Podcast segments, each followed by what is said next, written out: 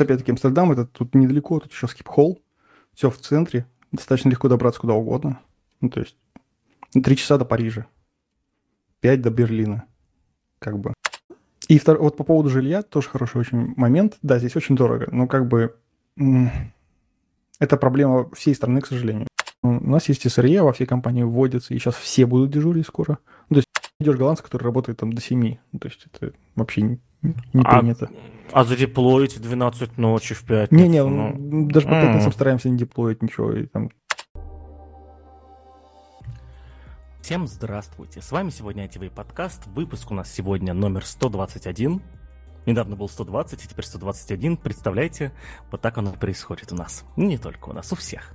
И э, сегодня со мной в виртуальной студии находится мой э, друг э, Наташа Мусина. Э, Друг и соведущий Наташа Мусина. Наташа Мусина, скажи привет и скажи мне, как погода в Батуми сегодня, по твоему мнению? Всем привет! В Батуми сегодня погода для пальто, на мой взгляд. Можно надевать и идти точно так же гулять. Это, конечно, не такая осень, как, э, допустим, в России, например, да, потому что там уже вовсю снег и так далее. Здесь пока что все прекрасно, периодически дождливо и пасмурно, но даже выходило сегодня солнышко. Поэтому настроение довольно-таки хорошее. А, И со мной также в виртуальной студии находится мой друг, моя соведущая Даша Баженова. Даша Баженова, как погода в Москву-Сити? Привет, я как представитель России могу сказать, что у нас нет зимы здесь, нет снега. Ну, в Москве, по крайней мере, нет снега. В Перми, конечно же, уже там сугробы, э, эти медведи, там снегоуборочные машины, все как надо, короче. Э, В Москве золотая осень, все еще немножко пасмурно, дождливо. Хорошо. А еще пообщались хорошо перед выпуском, так что настроение у меня прекрасное. И сегодня мы позвали в гости э, Михаила, Михаила Фисенко, более известного в Твиттере как Фес. Да, э, и э, Миша, скажи, э, покажи нам, как ты звучишь, пожалуйста, скажи, где ты находишься и как погода сейчас там. всем привет. А, Я Михаил Фисенко, также известный как Фес, как меня уже назвали. Я сейчас в Амстердаме, работаю в букинге, и погода у нас сейчас более-менее нормальная, а так периодически дожди идут. И около 50 градусов. Ну, где-то, ну, короче, 10 градусов. Обычно теплее, теплее. Лучше, чем в Питере, намного. Сегодня мы поговорим о задачах, которые нужно выполнять в глобальных компаниях. Одной из задач, которая стоит перед современными крупнейшими мировыми проектами, это настройка быстрой доставки контента до пользователя. Ведь если серверы крупных сервисов находятся в одной части планеты, а пользователь в другой, контент такого пользователя может загружаться долго без CDN. CDN — это Content Delivery Network. Сеть, которая состоит из большого количества кеширующих географически распределенных серверов. CDN нужен компаниям в e-commerce, рекламе, разработчикам игр и другим проектам, где скорость один из главных критериев. Компания Selectel, партнер этого выпуска, представляет услуги CDN. Selectel – это провайдер IT-инфраструктуры. У компании больше 23 тысяч клиентов, 6 собственных дата-центров в России и 2 партнерские площадки за рубежом. В Selectel вы можете подключить партнерский CDN от Akamai, который имеет более 135 точек по всему миру. Кеширующие серверы расположены в 62 городах на 6 континентах. И все это по очень низкой цене, всего 35 копеек за гигабайт. Вне зависимости от размера вашего проекта вы сможете успешно пользоваться услугой CDN от Selectel, потому что у компании нет ограничений по трафику. Также серверы CDN резервируют друг друга, то есть если даже произошел какой-то сбой, трафик автоматически перераспределится между серверами без замедления для пользователя. Сейчас в Selectel проходит акция.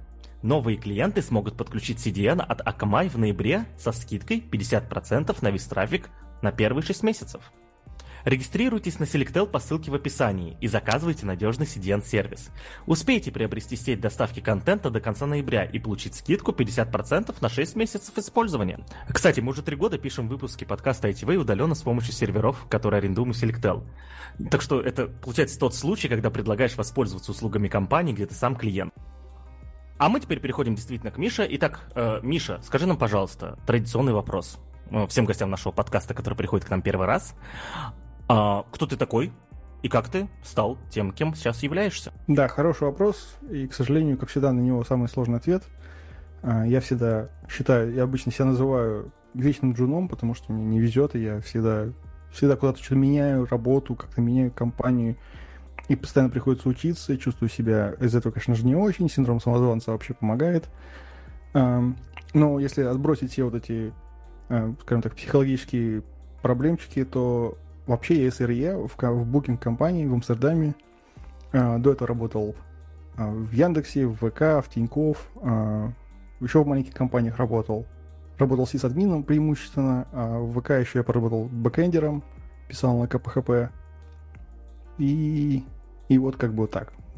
Писал. Работал с Redis в Яндекс Облаке. И как-то так. В общем, короче, я такой маленький чувачок, который переехал в, Ян... Э, в Бу... Booking, переехал в Амстердам. И сейчас пишу на Go на Go и Java и занимаюсь тем, что поддерживаю кавку. Вот. А еще веду твиттер с тупыми шутками, которые приходят в голову, и я их сразу пощу, потом не стыдно, или бы не стыдно. Это еще мы посмотрим. Хорошие, нормальные шутки бывают. Я их украл. Слава богу. А что в Твиттере не украдено, соответственно, да? Не, не украдены треды, которые пишут целыми днями иногда, но это уже отдельная история. Хорошо. А, у меня тогда... Ты, на самом деле, не рассказал полностью. Ты уже начал там уже, с, когда карьера твоя развивалась активно. А как ты попал-то в эту профессию, типа? Как я попал в профессию? А, вообще, изначально мне компьютер был дома всегда. У меня папа всегда хотел... У него был компьютер, он занимался... Он был дизайнером, то есть как бы занимался дизайном. И мне компьютер прям тяготел. Ну, там, во-первых, компьютер, игры. А я хотел играть, делать игры, потом я долго задротил, очень много задротил. И мне хотелось, конечно же, делать игры. Но, к сожалению, в моем окружении никто не, не интересовался компьютерами. Все только играли. Мне было интересно заниматься этим. И я потом встретил чувака, который делал игры на флеше. Это он еще был макромедиа. И вот там вот было очень круто, потому что я мог писать код, анимировать персонажей, что-то делать. Это было вообще бомбически. Так что я, в общем, как такой по классике хотел делать игры. То есть ты старый, да? У тебя, Паша, же такая же история. Ты тоже любил компьютер и хотел тыкать на кнопки. Ну нет, нет, у меня по-другому. Я типа, да, я, я люби, любил компьютерные игры, но я хотел быть астрономом, астрофизиком, да, то есть, но мне не разрешили поступить в итоге в Москву э, из Ульяновска, так что пришлось поступать на то, что было самое классное в Ульяновске, а это было какое-то там программирование, так что пришлось ему учиться, да. А у меня было все с 3D-моделированием, у меня был офигенный информатик, и он же вел черчение, и мы очень много всего делали на 3D-компасе, и там параллельно еще всякие разные вот эти вот встулки и разные чертежи тоже как-то программировали в Паскале. Это было прикольно. А у меня, короче, знаете как? У меня друзья из Ульяновска разговаривали на непонятном мне языке абсолютно. И вот э, пришлось что-то, ну, учиться, чтобы понимать их чуть-чуть хотя бы. Да, да, это и про тебя, Наташа, про тебя, Паша. Расходимся. В целом, я на самом деле завидую людям, которые говорят, типа, я там пошел учиться на программирование, реально пошел учиться на нормальное программирование. Или там у меня был какой-нибудь крутой препод по информатике. Или я знаю чуваков, которые там пошли после школы, там попали в ЭТМО, по, ну, прошли. А я, короче, ничего вокруг меня не было ни одного айтишника нормального. То есть самоучка? Вокруг... Вечная То есть я веч, вечно джун самоучка, да. То есть как бы я пошел в колледж, а в колледже там ничему не научили. Хоть это было программное обеспечение вычислительной техники и автоматизированных систем, до сих пор помню.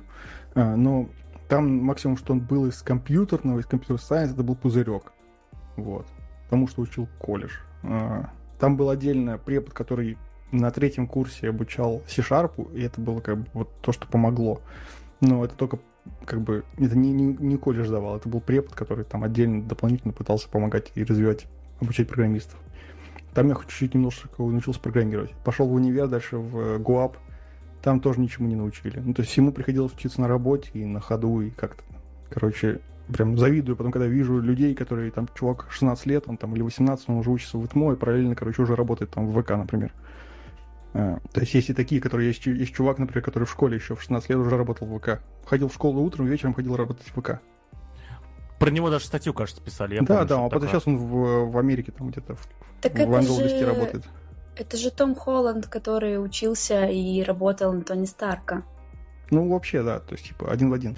Тони Вкарк. А, ладно. А, э, окей, хорошо. А, это очень классная история, на самом деле, и очень, очень показательная. И говорит о том, что для того, чтобы быть крутым сегодня IT-специалистом, крутым разработчиком, не, ну, не нужно, чтобы тебя вот в универе что-то там научили, да, самое главное учиться самому.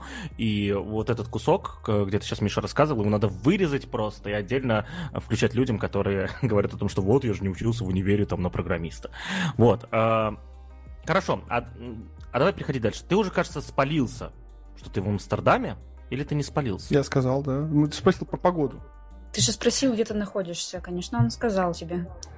Он... Сложно было спалиться, когда спросил про погоду, а где Нет, ты там я живешь? скажу где... попозже. Вот, и э, знаешь, я вот что, что заметил, э, очень много русскоязычных людей э, релацируются последние годы, да, вот, э, некоторые годы активнее, некоторые годы менее активно, и э, почему-то Амстердам, Нидерланды внезапно, да, э, всех притягивают к себе, да. Я честно про э, Нидерланды знаю, про, про клуб ПСВ знаю, все. Э, что за клуб? Футбольный клуб, футбольный клуб ПСВ. Вот. А про э, улицу красных фонарей? И травку, да. Ну, то есть это прям меня просто достали уже этим. Типа, как там травка, как там, короче, улица красных фонарей. Тоже он, был вопрос. Он, он вроде бульвар красных фонарей, ну, по-русски его везде называют. Р... Не знаю, скажи район. ты, Все Миша. говорят район. Все район. говорят район. Red, Red Light District. Даже на английском как бы район. Вот. А... Да начнутся Мол... голодные игры. В моем вопросе нету ничего про это, меня не интересует ни травка, ни ПСВ, ни, ни, а, ни, ни даже район красных фонарей. А, Слава богу. А, простите, а, употребление наркотиков вредит вашему здоровью, 18 плюс дисклеймер. Да. А, меня интересует... Да, меня интересует следующее. Меня интересует, почему, по твоему мнению, а, так ну, русскоязычных людей, русскоязычных IT-специалистов в том числе, так притягивает к себе Амстердам. Ты как человек, живущий там, ну и решивший туда переехать, соответственно, у тебя, наверное, есть ответ на этот вопрос.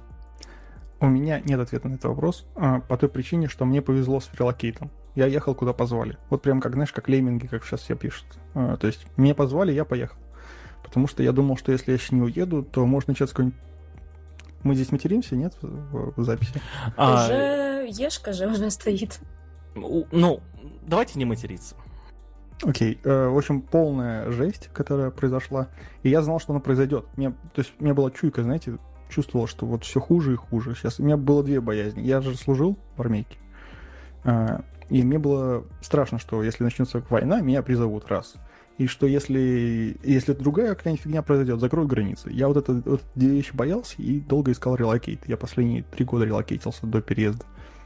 Пытался найти компанию, которая перевезет меня. Знал, что денег я не скоплю, поэтому я искал relocate в большую компанию, которая меня перевезет куда-нибудь с кучей большим пакетом.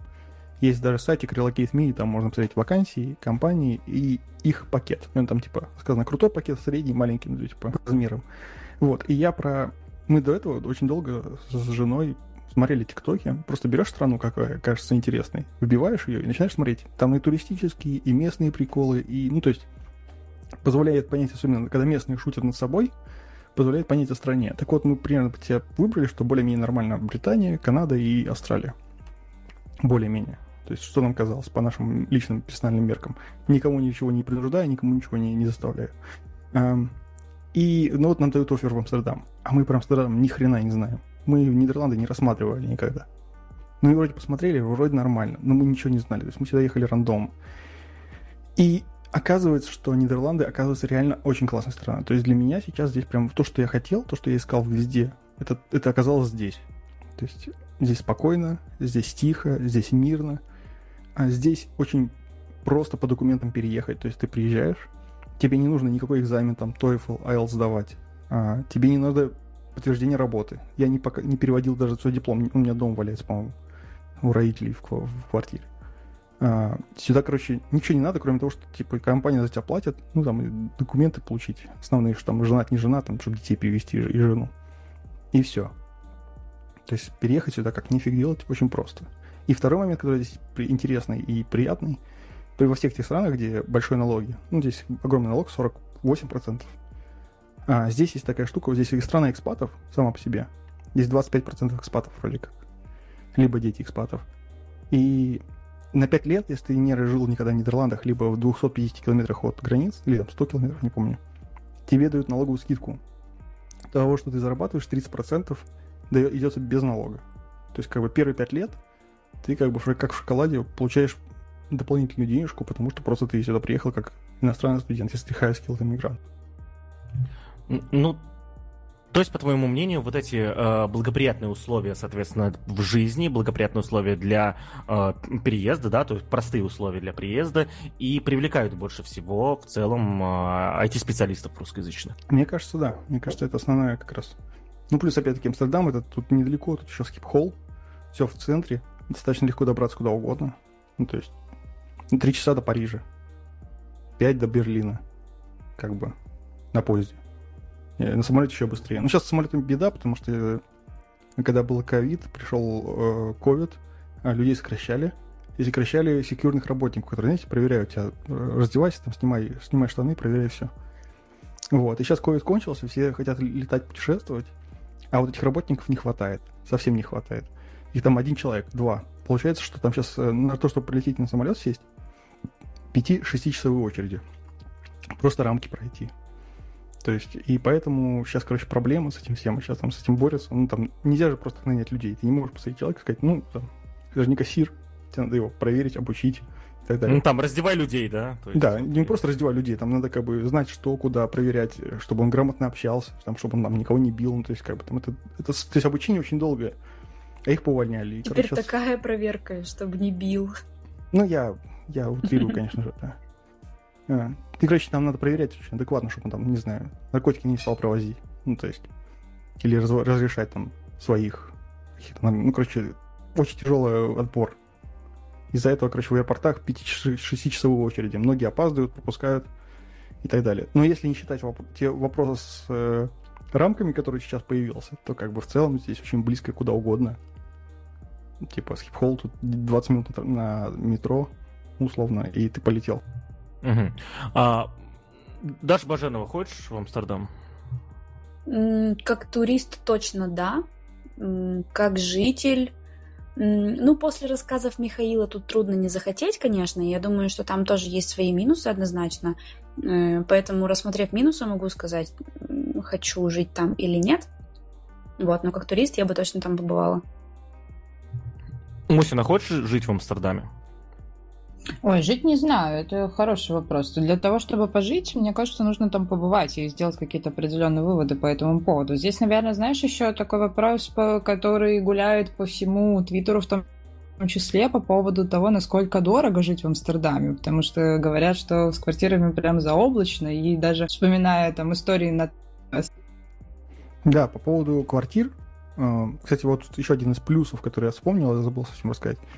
Здесь самое большое количество англоговорящих людей. А, то есть... А, самое большое из чего?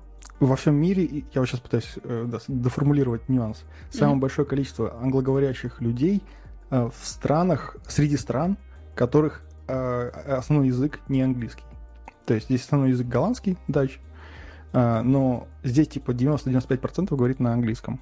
То есть можно подойти к бабушке, к детям, почти все говорят. Ну, то есть детям чуть хуже, но в целом, короче, почти все говорят на, на английском легко. Ты, то есть он говорит по-голландски, ты подходишь к человеку, там, что-нибудь хочешь спросить на английском, он без, без проблем переключается и отвечает тебе, блин, лучше, чем ты. И ты как бы очень сильно mm-hmm. грустишь от этого. Вот. Но зато тебе помогают все равно. Вот. Очень есть, понимающая страна. Очень понимающая страна, да, в этом плане. А, и втор... вот по поводу жилья тоже хороший очень момент. Да, здесь очень дорого, но как бы это проблема всей страны, к сожалению. Здесь э, не знаю, как это, как, это, как это решить. Они сейчас там вводят всякие государства, вводят всякие там плашки, чтобы люди меньше покупали жилья и меньше его задавали. Потому что страна очень маленькая. Вся страна, вот вся страна, представьте, огромная страна, типа, кажется, да. Но она в два раза меньше, чем Ленинградская область. Mm-hmm. То есть тут места очень мало, но она находится в центре Европы, она старая, красивая и так далее, и здесь не хватает жилья, самому по себе не хватает. А желающих приезжать много, особенно так как такое удобное э, место для релокейта. Из-за этого в Амстердаме, да, жилье доходит от полутора, двух, трех тысяч как бы евро в месяц на съем. Вот. Но это если в Амстердаме. Если посмотреть соседние города, там может быть там на тысячи, полторы, две, и там у тебя уже будет двушка, трешка, как бы нормальная куча места или целый дом. То есть... И это, кстати, не самая проблема, это не проблема жить в пригороде. Потому что у нас пригород, это ты представляешь себе ехать часто на электричке, потом час на метро, а так как здесь все как бы расстояния небольшие и очень хороший, тут очень круто развит э, транспорт, э, вообще весь транспорт очень по времени ходит, все четенько, то есть, знаете, как типа немецкие поезда, только которые ходят по времени реально. А. И идея такая, что ты можешь из соседнего города до, до Амстердама добраться там за 20, 30, 50 минут на скоростной электричке очень быстро. И ты уже в центре города. Вот, поэтому многие живут в, не в Амстердаме, а просто типа, вот, например, в Утрехте у меня знакомый живет, из Утрехта он 20 минут, и он живет в городе. То есть у нас на метро можно ехать час по Ну Питеру. да, а так-то вот э, зачем жить в самом Амстердаме, если у тебя только нет работы в офисе в, Амстердаме, собственно говоря. Если ты на удаленке работаешь, ты же можешь жить и в пригороде. Можно и... жить где угодно, можно жить вообще на, на краю ст- страны. Мгм. Вот, и там дешевле доме. жилье. Там дешевле жилье, да. Просто я, мы, например, городские, мы хотели именно пожить. Мы подумали, раз мы приезжали в Амстердам, то надо пожить хотя бы годик-два в самом Амстердаме. Поэтому мы тут живем в Амстердаме, тут у нас типа 20 минут, и мы почти в центре, пешком. 25. Мгм. Ну, то есть, э, как вот, советуешь переезжать туда? Слушай, мне очень нравится. Прям безумно нравится. Я, я пока вот пытаюсь, я, я вот смотрю варианты, куда бы еще я бы хотел, если бы, если, допустим, здесь все плохо станет, не знаю, визу отберут. И я пока не знаю, куда ехать. То есть А сколько ты уже живешь там? 9 месяцев. Мгм. То есть я уже как бы, я... Если все будет хорошо, то тьфу -тьфу я здесь постараюсь остаться и там, может, документы получить. Вау, круто. Потрясающе. Причем А я не ты- знал, что здесь так классно. То есть для меня это прям открытие, и я удивлен очень сильно. Это же классическая, на самом деле, штука, когда ты рассматриваешь популярные страны, условно, потому что ты о них слышал, видел в фильмах, э, тебе там нравится э, тиктоки, не знаю, ты смотришь. А про Нидерланды не так уж и много контента в целом, наверное. Да, так, так казалось, на самом деле. Сейчас я... Плохая как-то- реклама Нидерландов. Да, да, очень, очень мало, не да. знаю, я еще где-то года два назад записывала интервью с Мишей Ларченко, это один из разработчиков тоже, не помню, где он сейчас работает, но тоже в Твиттере его можно спокойно найти. Он как раз э, уже на тот момент э, жил в Амстердаме, и мы тоже много разговаривали с ним про то, что там, как там, э, налоги, переезды, вот это вот все, и он тоже еще тогда оздавался в полном восторге, говорил, что это действительно очень клевое место, еще сказал, что довольно-таки сильное экспатское сообщество. Да, про сообщество я больше не подскажу. Именно прям, типа, ру- русское экспатское сообщество не знаю. Но тут реально просто очень много экспатов. Тут страна экспатов. Она была... То есть идея такая, что у них там исторически получалось так, что там на- наказывали кого-то там, я не помню, в, сос- в всей Франции вроде начинались гонения и по религии, и они сюда ехали, поэтому сюда и ехали, короче, люди, которые пытались со своей религии уехать от, от наказаний там и вот от каких-то, э, короче, от всяких наказаний. Вот. Были и другие люди, которые тоже от чего-то бежали в Нидерланды. Потом, короче, Нидерланды, они же тоже были большими работорговцами э, в истории. И они захватили тоже огромное там Суринам и еще куча там всяких стран, и оттуда возили рабов и все остальное. То есть там тоже там очень много. Поэтому здесь есть там огромный, э, огромный пласт истории, где они говорят, вот типа вот у нас там ра- рабы, это плохо было, всем рассказывают, как это какой-то ужас. Ну, то есть, ну, на самом деле, это ужас, и просто рас- популяризируют о том, что плохая, вся пл- плохая у них история была, и они очень сожалеют. Вот. Но из-за этого здесь, например, опять-таки было куча много местных э, людей из Суринама и из э, других вот э, южных стран, потому что ну, их привозили, они здесь жили, и сейчас как бы их есть. У них тут есть национальные праздники, которые проводят. Я не помню название, то есть там прям где-то там площади выделяется, место, время, там люди проводят национальные праздники, которые привезены культурно. И получается так, что вся страна, она такая, получается, смешанная куча культур, которые приезжали сюда, приезжали, они там прятались от всех. Вот. Потом А какое-то как- время... А, что? Нет, ничего. Запомни вопрос. Я вот Мгм. какое-то время там долго были тоже эти гонения на геев э, и, и на ЛГБТ сообщество. А потом это как бы они поняли, что это все плохо, ну то есть когда сообразили, и потом поставили огромный памятник от того, что большое количество людей было убито и замучено и так далее. То есть там в центре стоит огромный праздник, э, огромный монумент, и здесь как раз проводят самый большой вот этот парад на лодках ЛГБТ сообщества. Я на нем был, он офигенно выглядит.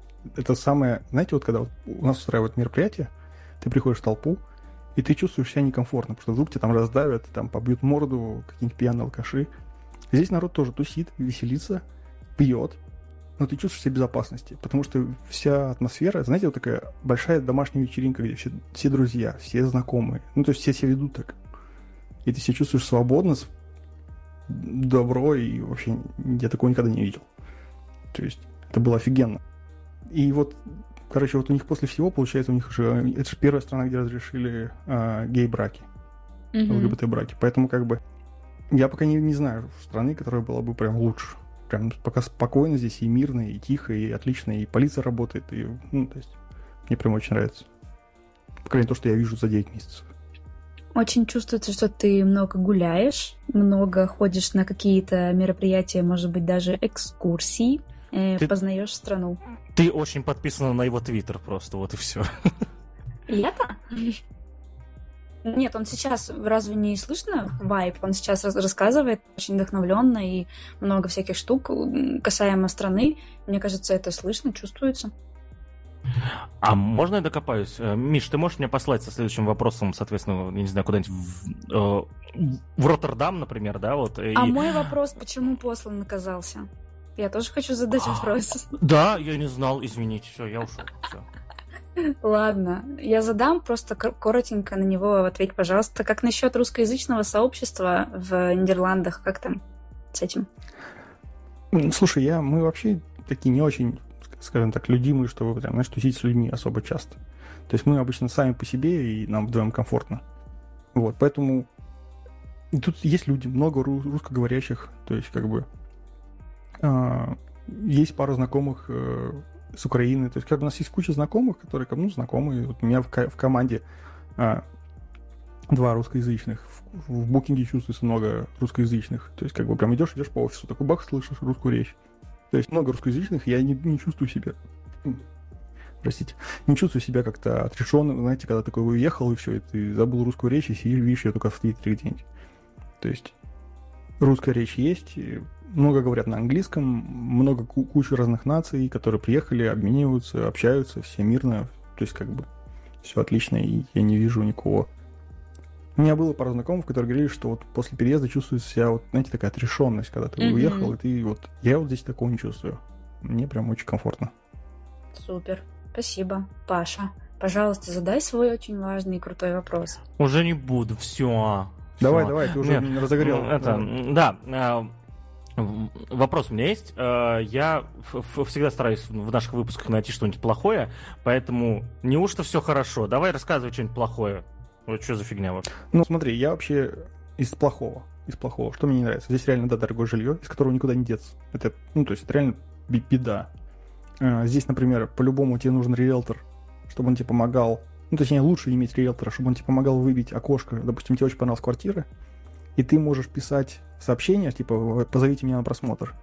А, и оно просто его прокинут. А, например, у риэлтора есть связи. Ну, то есть он знает, как связаться с другим риэлторским агентом, который сдает эту хату, и может напрямую выйти и подкинуть, как, знаете, подпихнуть как по знакомству твою, это, чтобы тебя позвали на просмотр. И, то есть тебе надо, скорее всего, заплатить этому риэлтору тупо за то, что он сделает, а на самом деле он не будет не делать ничего больше. Он не будет тебе присылать квартиры или будет присылать, там, знаете, недельной давности. А, мне не нравится что мне, мне не нравится, что здесь, как в Питере, дождливо. Ну, ну, это нормально. То есть, как бы, в Питере дождливо, тут дождливо, здесь тут зимой снега нет. Эм, и мне не нравится шумность. Я не знаю почему. Мне вот, знаете, ухо режет, что люди шумно разговаривают. Вот мне кажется, что всех шумно разговаривают. Прям вот, знаете, как будто вот на 150 градусов, на 150 процентов выключена громкость, и все так разговаривают. Всегда. Я не знаю почему. Или, либо и больше всего последнее, наверное. Последнее, что меня больше всего выводит – мы живем недалеко от центра, но и не слишком близко, и все равно периодически вот долетают какие-то шумные, знаете, кто-то устраивает тусовки, и всем вот, знаете, как будто бы вот не думают о других людях, просто устроили вечеринку и тусят. А как бы там уже типа час ночи, они шумят, у них басы. Ты приходишь, говоришь, слушайте, мы шумные, вы шумные, очень шумные. Они говорят, ой, извините, делать потише. Но, но они не думают просто о том, что они могут кому-то мешать. Вот меня вот это прям мешает. Ну, здесь про проблемы белых людей да, в этом плане кто там громко шумит. И полиция может не помочь, потому что из-за того, что это тусовочный город, вот прямо вот в Амстердаме именно, ты звонишь, там есть два телефона, один срочный, когда все плохо. И есть несрочный, когда, типа, что-то такое, типа, знаете, типа, вызови, вызови полицию, чтобы поговорить с кем-то, выяснить какое-то такое некритичное. Не убивают никого. Вот, и они, вот, допустим, ты говоришь, там, тусовка, они могут приехать через час-два, потому что таких тусовок параллельно или каких-то там микроразборок типа сотни параллельно проходят. Вот. Ну, тусовки же тоже можно понять, да, это тусовочный город, и там молодежь. Да, ну, как бы, меня очень сильно, на самом деле, расстраивает. То есть, как бы, город очень красивый, с очень интересной историей, с кучей музеев, с кучей всего, а всем кажется, что это, знаешь, там, с офигенными каналами, с, ну, то есть, там настолько столько всего можно просто ходить по городу каждый день. Ну, я каждый день хожу по городу и просто удивляюсь, как он красивый. Это нереально. А знаете, люди сюда приходят, там, мы приехали позаниматься сексом и пожрать бухло. И такой думаешь, ну, блин, ну, такой просто, ну, отлично. Но ну, это такая бы. реклама города. Такая реклама города. Поэтому сейчас вот, короче, с этим борются, пытаются бороться. Сейчас вроде как пытаются, план был. Ну, понятное дело, что, скорее всего, знаете, как всегда, идеальные планы, которые никогда не сбудутся. Собираются в район красных фонарей выносить за город. А, то есть построить за городом какой-то специальный комплекс с районом красных фонарей, с барами, чтобы люди туда ездили. Потому что, mm-hmm. им, потому что э, властям и местным не нравится. Ну, мне тоже не нравится, что в городе такой вайп, такой, знаете, тусовочный. А те, кто хотят тусить и, простите, заниматься чем, чем, чем, чем они хотят заниматься, пусть занимаются в специальном месте, они все равно поедут туда. Понимаете, это как Диснейленд. Ну, типа, они все равно будут ездить. Угу. Вот. Слушай, а вот касательно жилья, я хотела у тебя узнать, ты же работаешь в букинге. Может быть, тебе помогло как-то это при поиске жилья? Ну, я как говорил, да, мне дали риэлтора, который, который присылал мне недельной давности вакан... эти не вакансии, объявления. Если тут вакансия, тут идея такая, что спрос большой, и если вакансию к вечеру не забрали, то с ней какая-то проблема. Сто процентов. Либо с риэлтором, либо с человеком. Mm-hmm. То есть их как бы разбирают просто вот, ну, вот реально ты, я вот пару раз звонил, вот появляется вакансия, у меня есть специальный сервис, есть специальный сервис, который тебе присылает вакансии, эти, по, как они называются, объявления сразу же, как они только появляются. Ну, то есть mm-hmm. их выложили, тебе пришло письмо уведомление. Так вот, ты берешь письмо вот это, пока открываешь, я там что-то по делам был, через час открыл, звоню, они говорят, все, у нас уже на просмотр очередь кончилась. То есть тупо на просмотр уже там, типа, человек 40-50 записалось. Mm-hmm. Вот. И вот на эту квартиру, которую нам, нам риэлтор помог, вот и по, за счет того, что у нее была связь с другим риэлтором, она на него вышла и, и прислала. А я вот писал, они мне не ответили. Ну, то есть, Но там, это только тебе, сайт... это только тебе так помо- помогло, или это вообще рандомным людям тоже могут так помочь? Всем, компания всем выдает риэлтора, кто приезжает. Букинг. Букинг, да. Угу. Вот. То есть мне дали отель на месяц, мне дали риэлтора, мне дали подъемные, там типа этот онсайт э, деньги, mm-hmm. за счет которых как раз я только смог снять квартиру, потому что сам, сам ты ее не снимешь, блин. Чтобы снять квартиру, тебе надо два... То есть тебе надо заплатить за месяц жилья и еще два э, депозита. Mm-hmm. То есть квартира стоит 2000, тебе надо сразу 6 тысяч отдать, чтобы тупо въехать. Мой. Ну да, это прям too much. Но давай-ка мы с тобой, может быть, сейчас откатимся немножко назад и вообще поговорим о том, как в твоей жизни букинг в принципе случился. Вот как ты к этому делу готовился, откуда вообще офер такой взялся, вот давай про это, рассказывай с самого начала. У, с самого начала. Ну, с самого начала я начал собеситься, потому что пытался свалить э, куда-нибудь, э, хотелось свалить. У меня, понимаете, еще был такой, тоже создалось такое искажение. Ты когда оказываешь в каком-то окружении, окружение на тебя влияет. И вот я оказался в ВК, а в ВК вокруг крутые чуваки. И вот каждый месяц кто-нибудь из твоих коллег говорит, слушайте, я получил офер, я уезжаю. Пакета. Или там раз в два месяца. И ты такой, вау, я тоже хочу. Знаете, как бы я тоже хочу показать, что я хоть что-то могу. Ну, то есть ты понимаешь, что люди могут, а ты думал, что это невозможно. То есть для меня это было всегда невозможное что-то за пределами досягаемых. А я вижу, что люди делают. Ну и я там просто по фану пошел в Amazon пошел собеседоваться в Amazon, мне дали задачку, я не решил. Я безумно расстроился, я даже не готовился, потому что, ну, такой, типа, по приколу. Ой, а давай подробнее, что за задача в Амазоне? А, там была, ну, там был совсем первый, типа, какой-то кодинг, интервью, скрининг самый, ну, типа, стартовый. И это была задача, я, короче, так вот, я пытаюсь как раз рассказать. Эм, я пришел, не, не решил, там был какой-то кодинг самый простой, и я пошел, потом начал, нашел инструкцию, я потом приложим к выпуску, инструкция, которая называется FAANG, э, для тех, кто хочет, короче, поступить в FAANG. огромная мегадока. Ну, я такой смотрю, там первая инструкция, начинайте литкодить. Я такой, отлично, открываю LeetCode и вижу, что это задача номер один. Это было безумно обидно, потому что я ее не смог решить. Ну, то есть, даже не знал, как решать, у меня не было ни опыта, ни, ничего не было. Вот, и дальше я начал по этой доке заниматься, готовиться, читать про алгоритмы, про все подряд. Но это было, опять-таки, сложно. Это достаточно сложно, когда у тебя нет опыта и нет понимания, как это работает. И ты, в общем, в общем, я занимался раз в 3-4 месяца, опять нас пытался что-то почитать, позаниматься, бросал, собесился, получал отказ. И так где-то два года у меня вот там 4 отказа или 5 отказов, и куча попыток что-то одно и то же понять. Знаете, как, как всегда, пытаешься что-то почитать, не понимаешь, а потом понимаешь, не знаю, четвертая попытка. Вот. И в какой-то момент мне пригласил букинг. Говорят, давай, давай, в, в LinkedIn написали, Говорят, давай в букинг к нам, приходи посоветуйся на сырье. Я такой, ну давайте на сырье попробуем. Мы начинаем собеседоваться, точнее собираем, планируем, планируем, скедлем. И они мне говорят, слушай, давай сейчас еще перенесем, сейчас еще перенесем. И случается ковид. И все, они пропадают. Через полтора года, летом, мне пишут, слушай, мы тут собесились, давай-ка продолжим собес. Я говорю, не, ребят, ну вы, конечно, даете, ну давайте попробуем. А у меня тогда была смена с одной работы на другую, мне было вообще не до них. Я тем более знал, что меня все не возьмут. И я их там начинал динамить. Говорю, слушайте, давайте не сейчас, давайте через там, 3 недели, давайте через 4 недели. Они мне такие, ну давайте через 4 недели. Я такой, окей. И потом приходил без время, я такой, ну давайте, ладно. Сделал coding, решил одну задачу, одну не решил. Там ну, какие-то кодерские, знаете, такие medium задачки, литкодовские. Я думал, меня не, не взяли, и я тоже забил. Потом мне через неделю-две-три пишут, а говорят, давай, system design. Я такой, вау, подождите, что-то здесь нечисто. Давайте, ну, давайте system design. Но тоже у меня времени нет, потому что я знаю, что system design я вообще не пройду. А, тоже их там на месяц отложил. Прохожу систем дизайн, и они мне предлагают а, behavioral интервью. И вот тут я вот уже начал удивляться очень сильно. Потому что если что-то не так, то до behavioral не доходит. А, тут я с ними созваниваюсь уже нормально. Там приходят три человека на, на, том, на той стороне, три менеджера. Они меня спрашивают вопрос, какой твой самый крупный факап и что ты с ним делал и были ли конфликты на работе. Я это все отвечаю, проходит время, и мне потом пишут, что я получил офер. Я просто с квадратными глазами иду к жене, говорю, блин, кажется, мне дали офер в Амстердам. Mm-hmm. Вот. Это было очень странно. Это был сам, это, знаю, самый странный день моей жизни, когда я сижу, и я не понимаю, что делать. И вообще как-то как-то так. Ну, слушай, правда звучит как будто бы офигеть. То есть, по сути, ты как будто бы ни на что не надеялся, а оно что-то как-то само покатилось. Это интересно. Ну, я вообще пессимист. И синдром самозванца это просто мое второе имя. Вот. То есть, как бы я никогда в себя не верю. Моя самооценка всегда на минусе. Я также в ВК пошел. Я в ВК пошел, э, когда меня приглашили в LinkedIn. Написали, типа, говорят, давай ВК нас есть админа. Я говорю, ну давайте.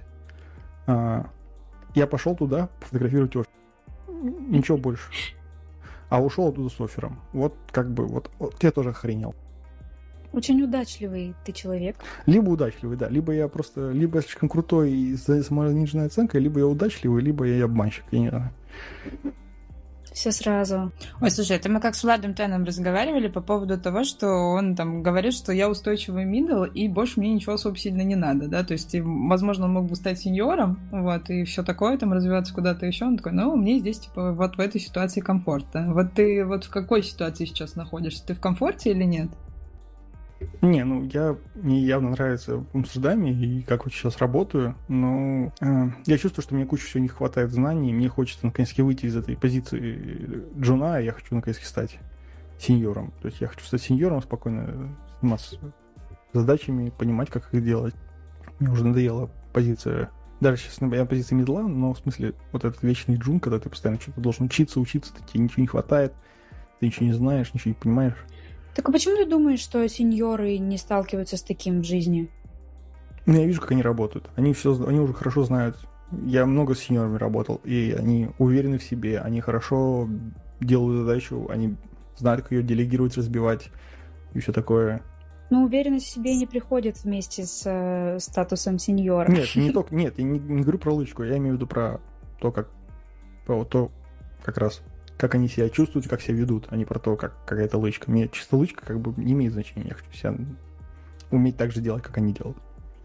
Ой, вот. слушай, это тоже парадокс, мне кажется, на самом-то деле, потому что каждый раз потом, когда ты там где-нибудь в куларах начинаешь с тем же самым каким-нибудь сеньором разговаривать, либо вот там, допустим, эфиры от CSSR были тоже очень неплохие на эту тему, где вот там ребята тоже разговаривали про синдром самозванца и, так, и все такое прочее, и они-то как раз говорили, что там, несмотря на то, что статус, там, то, что ты там тем лидишь, то, что ты считаешься уже сеньором и так далее, у тебя постоянно есть вот это вот ощущение нехватки знаний и понимание того, что ты конкретно делаешь в определенной точке, да, и что там нужно постоянно учиться что-то прокачивать, и читать, искать какие-то пользухи, там, искать решение каких-то задач и многое-многое другое. Поэтому, мне кажется, это очень частое явление на самом-то деле. Другое дело, как ты транслируешь это в внешнюю аудиторию.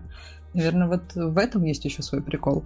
Ну, возможно, возможно. Ну, я со своей стороны чувствую, что мне на самом деле не хватает в софт-скиллах скорее. Я такой, как бы, хорошо в хард-скиллах, а вот в софт-скиллах лажаю. Ну, то есть там хорошо объяснить коллегам. Прям классно объяснить, чтобы или как-то грамотно делегировать задачи. Ну, то есть я пока еще не умею в это, пока учусь. Вот. Ну, в целом как-то так. У меня вопрос э, есть. Так, я правильно понимаю, что ты сейчас... Вот, интересно, Booking, большая компания, здоровая. Э, если ты можешь сказать, да, э, как звучит твоя должность в Booking прямо сейчас? Так и называется, сайт Reliability Engineer, SRE.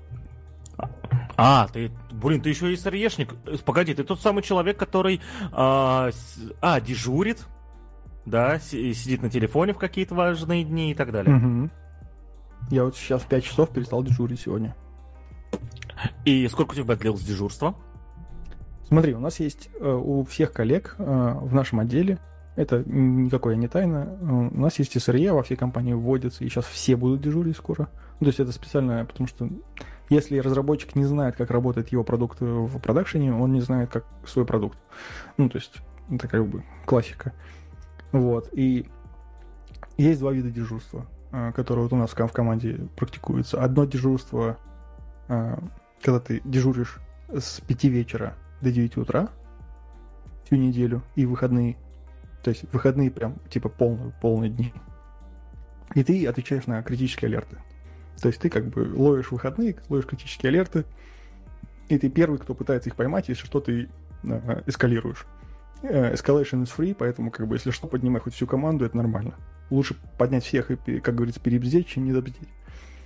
А, вот. А второе дежурство, вот, которое у меня сейчас было на этой неделе, а, с 9 до 5 ты ловишь все алерты и еще отвечаешь на всякие запросы извне, всякие там, у нас есть э, дашборд э, на, на, в джире, где приходят какие-то задачки, там, типа, не знаю, добавить хостов куда-нибудь, какой-нибудь там, проверить какой-нибудь проблемы с алертами или какой-нибудь запрос от какого, кого, какой-нибудь другой команды, там, про с кем-нибудь поболтать, обсудить, почему у них проблемы, ну и так далее. То есть, как бы, клиентские запросы как, как бы к нашему отделу. Вот. У меня есть важный вопрос тогда в этой связи. Э, если ты, опять же, можешь рассказать, э, какого типа проблемы могут э, появляться постоянно в продукте, что нужен постоянный дежурный? Я, конечно, никогда не содержал продукты размера букинга, но я содержу проекты, которым пользуются сотни тысяч людей каждый день. И да, раз в квартал нужно разбудить всех и что-то исправить. Базар ноль бывает. Но все э, проблем, которые должны быть э, настолько критическими, чтобы был хотя бы один дежурный, ну, блин, я их не встречал, да, то есть, э, понятное дело, что проблемы есть, и клиентский сервис хочет, чтобы ты, типа исправили вот сразу через минуту после того, как они написали, но когда мы, не, когда мы исправляем спустя не минуту, а на следующий рабочий день, все же остаются живы, бизнесы растут. Нет, речь не про типа добавьте нам фичу срочно. А, речь про а, люди запустили сервис какой-нибудь, он должен работать с кавкой. Я работаю в команде кавки, все, всей кавки в букинге. И у них какая-то проблема с кавкой произошла сейчас. Какие-то странные ошибки в логах. Uh, у них не работает какая-нибудь наша тулза, которая должна работать и должна там как-нибудь через сервис там запускать, допустим, не знаю, передачу данных. И это надо кому-то посмотреть. То есть тот человек, который возьмет, пообщается с человеком, соберет лог, зайдет на сервер, соберет лог, и дальше будем думать. Будем это как бы это критично, и там все отвалилось нафиг. Или надо поставить таску и взять ее потом в следующем спринте и так далее. То есть как бы человек, который разгребает э, задачки, то есть какие-то микро там, допустим, какой-то алерт начал э, флапать и начал на, на мозги капать, постоянно орет. Э, тоже там ставим задачу вот этот дежурному, он там потом посмотрит, разберется с этим алертом, подправить его.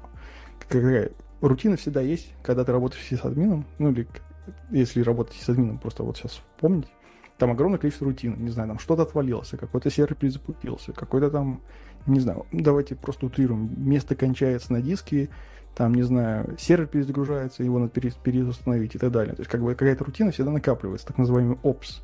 Как раз в DevOps вот это опс как раз то, что делаешь руками. То есть кто-то всегда есть опс, который в течение недели что-то делает, а вся остальная команда занимается делом, разрабатывает, улучшает, э, как-то прокачивает инфраструктуру и так далее. Mm, ну, то есть, по, по сути, не требуется исправлять проблемы сразу. Э, задача поставить приоритет, да, и исправить, если приоритет является критическим.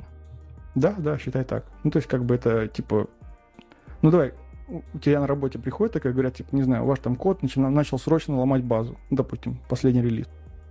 Ты же будешь сейчас чинить, бросишь все и будешь чинить, потому что она долбает базу. Нет, я откачу релиз ну, просто. Я условно, ты будешь да. откатывать, разбираться, смотреть ну. Да. Если там, допустим, откат не помогает, ты будешь инвестировать. Ну, то есть, вот считай, ты делаешь ну, то же самое, ты опс работу делаешь какую-то, которую... Только у нас как бы дежурный, который разгребает входящий запрос, потому что у нас большая инфраструктура. Ну, ну да, просто, наверное, я никогда не работал а, в таком огромном продукте, и поэтому у меня, если в моих продуктах, которые я делаю, а, проблемы появляются супер критически, ладно, я соврал, не раз в квартал, все-таки, наверное, раз в месяц, вот, а, то в букинге они происходят постоянно, их настолько много из-за крупности проекта, что нужны дежурные. Смотри, еще расскажи мне, мне такой просто интерес. Э, а кто у вас там, допустим, сервер, у вас продукт как работает, где он запускается, что происходит, когда, допустим, сервера упали или место кончается? Знаешь, все равно есть какие-нибудь админы, которые этим занимаются. А, я веду одновременно несколько проектов, и во всех по-разному.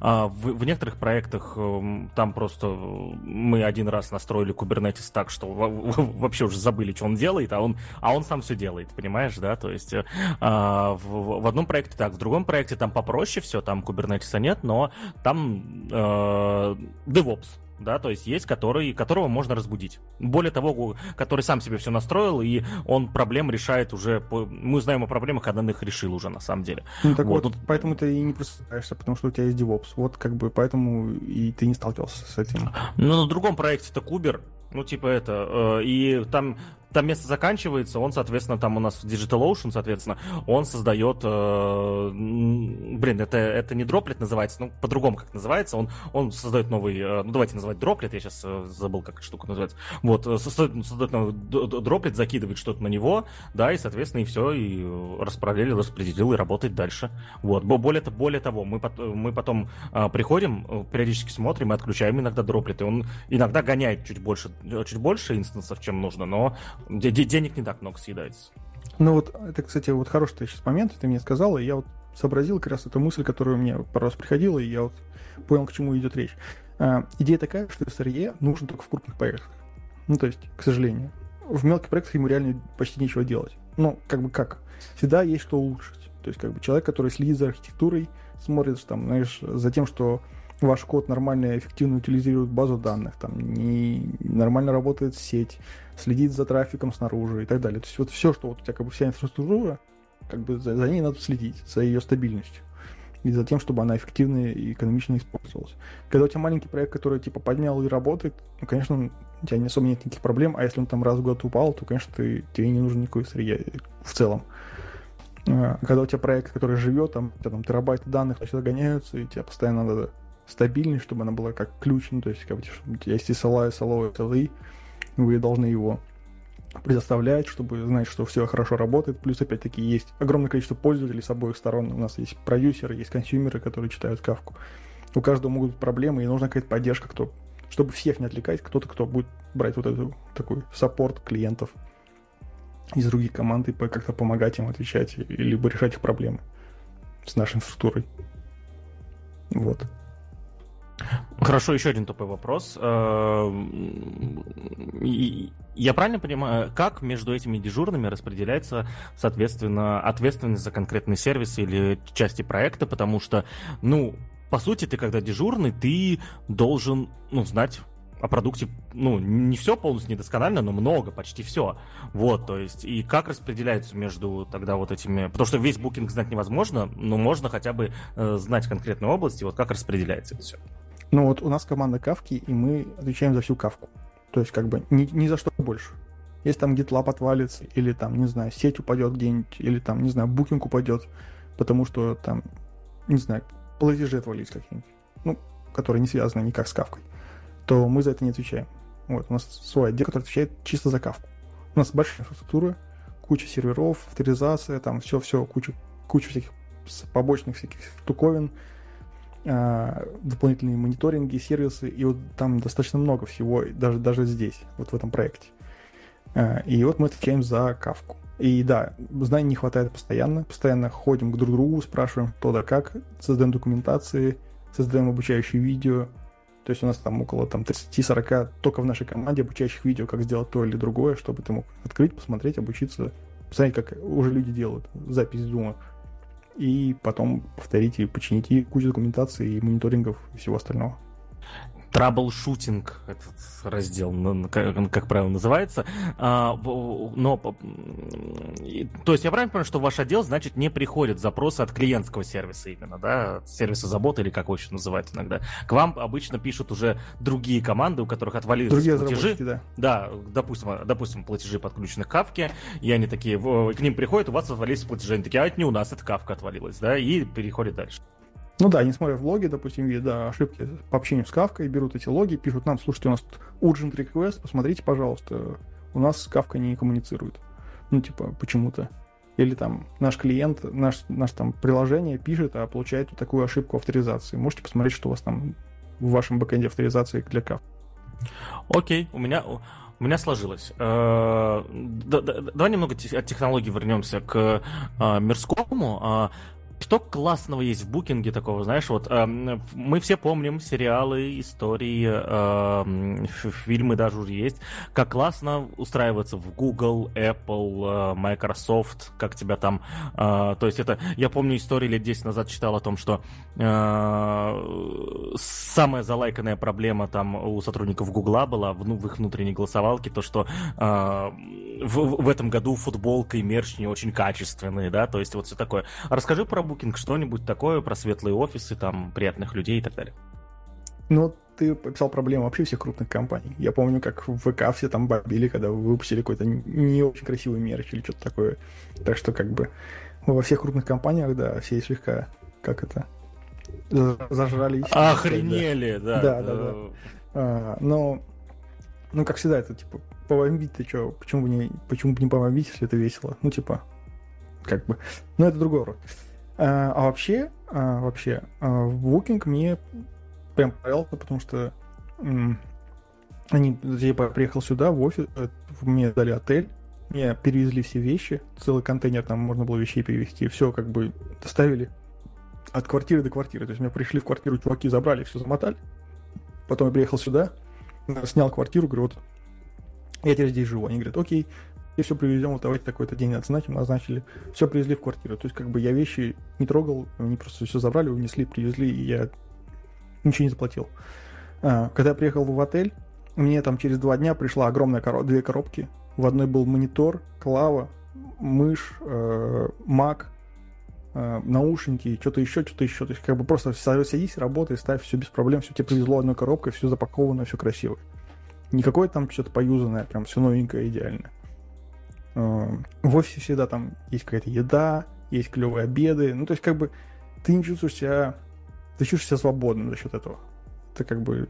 Это прикольно. Потому что ты приходишь, ты не паришься ни о чего. Какие-то постоянно раз там в месяц квартальные квартальные, месячные какие-то тусовки, типа кофе и дринки, где ты можешь прийти, там то наливают, то там я вот периодически выкладываю всякие там что там, шампанское наливают, там какие-то пиво приносят, там вечеринка, то там Драквин звали, когда был последний день это ЛГБТ Прайда э, тусили.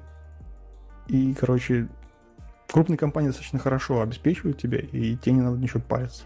Это прям хорошо помогает.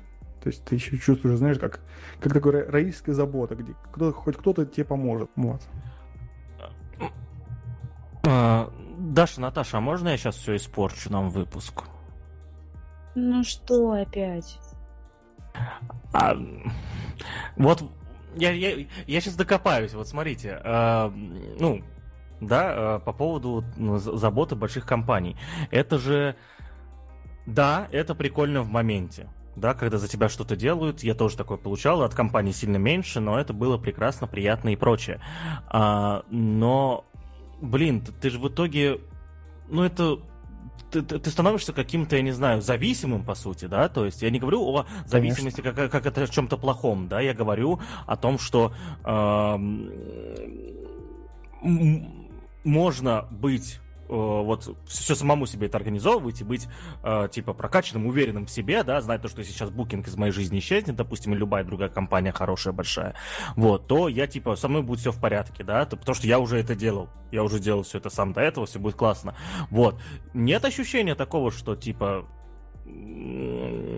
ну, ну вот, грубо говоря, ты вот сам сказал про родителей, да, когда, когда мы были э, детьми, у большинства людей, да, соответственно, это было, что если родители исчезнут, было страшно немножечко, что, что со мной будет. Вот, Коль, ты сам сделал эту аналогию, есть что-то в голове такое, вот сейчас букинг исчезнет, что будет дальше? Конечно, будет все плохо. Как бы, э, сказать, как сказать плохо? Э, ну, блин, я не знаю, это такое, знаешь, э, сравнение и хорошее, и плохое, потому что, опять-таки, ну, блин, тебе кто-то дает что-то достаточно полезное, оно не может быть плохо в этом плане. То есть, Но это не бы... совсем точное сравнение, потому что да, кроме да. букинга у тебя же может быть еще что-то. Потом. То есть, как бы, во-первых, любая другая бы, компания. Любая другая компания без проблем меня возьмет, я уверен. Меня вот постоянно пишут соседние компании из Амстердама, говорят, чувак, если хочешь к нам, если там надоел букинг, приходи к нам. Мы будем рады с тобой пособеситься, пособеситься пообщаться, приходи к нам. А, единственное, что мне не нравится, вот это, что у меня зависимая виза. Вот это меня напрягает. Меня не напрягает то, что они там мне там что-то дали, ну, как бы это да, в моменте прикольно, но, он, понимаешь, Booking опять-таки дает хорошую зарплату. Сильно, короче, она здесь явно выше рынка, как бы, который местный. То есть здесь я получаю больше, чем большинство компаний, которые получают. То есть, как бы, как я вижу по. То есть, Booking реально старается и реально вкладывается. А они не пытаются, знаешь, типа дать тебе печеньки, но зарезать зарплату. У меня так с Яндексом было. Я из-за этого и ушел. Вот, короче, потому что как бы платили мало, поднимать не хотели. Я сказал, я ухожу, они такие, ну, мы ничего не можем сделать, у нас как бы правила, протоколы, сорян. А, то есть, как бы, я здесь и чувствую человеческое отношение. Мне, например, сказали, типа, чувак, а, я приехал сюда, и я чувствую, что мне надо работать. Мне как бы мне рабочий день начался, мне прислали ноут, а мне не хочется работать, мне надо, блин, документы делать. Мне документы надо делать и хату искать. Мне вообще не до этого. Мне начальник сказал, типа, чувак, сначала найдешь хату, сделай документы, все остальное не важно. Главное, подходишь, говоришь, мне надо уйти, нет проблем.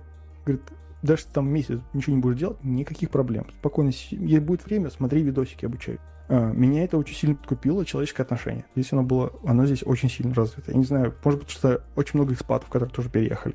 И все почти, все, кто в букинге, это почти экспаты, кроме там уровня части. А, то есть, как бы... На самом деле, mm. то, что ты описываешь, мне кажется, это обычное здоровое отношение. Да, да, обычное здоровое отношение, оно просто как бы, оно не может быть плохо.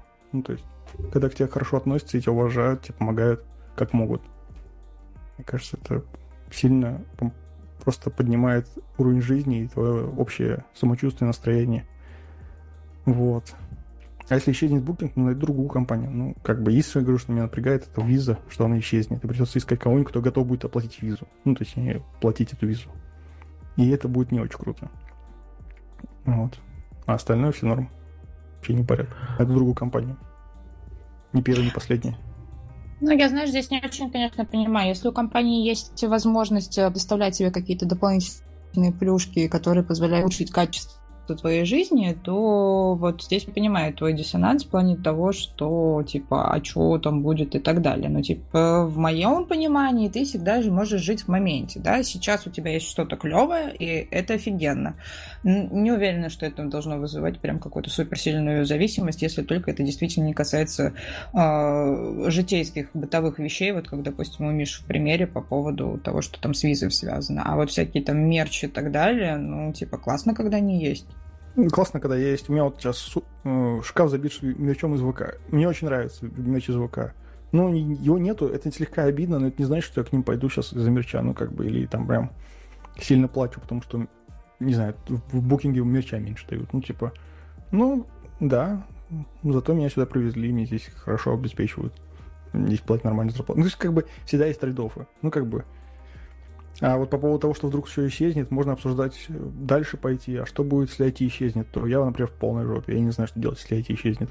Оно, ну. оно, оно, оно скоро начнет схлопываться. Мы все с вами слышали... Ой, поезд мимо проезжает, извините, если он слышен сильно. А, но это, а, мы, все, мы все с вами слышим историю о том, что сокращение происходит в самых крупных грандах сейчас. Да, именно. Поэтому как бы... И это должно было произойти во всех этих э, крупных он когда-то же все были, например, финансистами. Все были финансистами. Все хотели быть финансистами, там были куча денег, это было круто. Сейчас финансисты не, не получают много. Кроме тех, кто смог пробиться куда-нибудь, не знаю, в Лондон, в какой-нибудь крупной компании. То есть, скорее всего, скатится по, по той же цепочке. Будет сначала бум, как который сейчас был, а потом все свалится. Ну, это, опять-таки, прогнозирование на пальцах. Ну, слушайте, это да, это просто пустая болтовня вилами по воде. Что будет, если, а все что так, будет, да нет смысла об этом думать, ты сейчас живешь в у тебя все хорошо, тебе все оплачивают. Даже вот люди, которые работают с ВК, им предоставляют мерч. Зачем им думать о том, ой, что будет, если у меня не будет мерча? Да им ничего, ну, будет лучше, что-то другое будет, вот и все. Незачем об этом думать. Да, да, это такое не, мне кажется, что это как раз-таки история про грамотное внутреннее финансовое планирование, в том числе в процессе, да, неважно, на какой работе ты находишься там и так далее, ну, вот как классические примеры, что, допустим, у тебя, а, там, если ты перестанешь работать, должна быть финансовая подушка на определенный период, который позволит тебе там комфортно либо переучиться, либо найти да, какое-то да, другое подушка место и всякие финансовые грамотные вложения, да, они, они проблема в том, что компания тебе там что-то дает или не дает, кормит тебя обедами или не кормит. У полиции есть план, у Бэтмена есть план, они планировщики. А я, я не планировщик, я пес, бегущий за автомобилем. Я не знаю, что буду делать, когда до него добегу. А, это отсылка к фильму «Бэтмен». А, да. Темный рыцарь. Черный Даже комментировать никак не хочу это, если честно. А, ничего. Если что, хороший фильм, да. Да, да, да. Вот, очень хороший фильм. Возможно, в каком-нибудь из выпусков я вам расскажу, что это, где, где я был последние 12 лет. А, а, где я ждал последние 12 лет. Ладно, хорошо, вот а, тогда получается, что Booking да, э, это хорошая компания. Да, вопрос у меня звучал так, я вот немножко подзабыл с этим Бэтменом. А, да или нет, Миша? Букинг не галера? Давай отрицание уберем, а то еще ты меня запутал. Бу, да, ну да, да, я, я, я, я, я добавил отрицание, чтобы вопрос не, не, не звучал этим э, агрессивным. Букинг галера? Нет. А мне нет. Все. А у нас есть кусок для э, трейлера. Вот. Э, хорошо, тогда э, Наташа, Даша, у вас есть вопросы еще про букинг? Про букинг, наверное, нет. Я бы, наверное, в общем и целом говорила, ну, уже в принципе, мы затронули тему э, work-life balance и вообще в том, том, о том, Миша занимается в процессе, да, что вот они там ходят на разные концертики, там фильмы мы смотрят. Это не обсудили в итоге? Мы а мы вот, давай-ка мы это обсудим в итоге, да, то есть мы все время говорили, и у нас даже есть один из а, выпусков, который есть даже в видеоформате, когда мы рассуждали по поводу того, что такое work-life balance, обязательно посмотрите. Ссылка на него в описании, да. Ой, извини, пожалуйста. Да, ты еще так громко врываешься, что прям вообще. Ты просто по психолу открыл, если честно. Вот, а, сбил меня, зараза. А, и вот, да, короче, о чем я хотела поговорить. Вот Паша умеет перебить. А, Да, а, что у нас был такой эпизод, и мы там очень долго муторно рассуждали на эту тему, зачем это вообще нужно, хорошо ли быть ноулайфером, а, и, и про то, как нужно, должны ли быть какие-то еще дополнительные интересы у человека для того, чтобы он там выгорал, не выгорал и так далее. Вот, Миш, давай мы тоже с тобой на этом поговорим.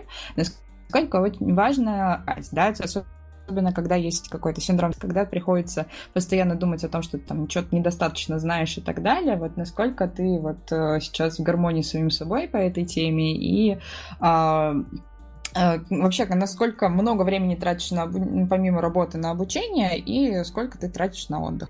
Ну, вообще, да, я стараюсь на работе подтягивать, стараюсь брать задачи, которые близко мне для, для обучения, чтобы это делать в рамках задачки.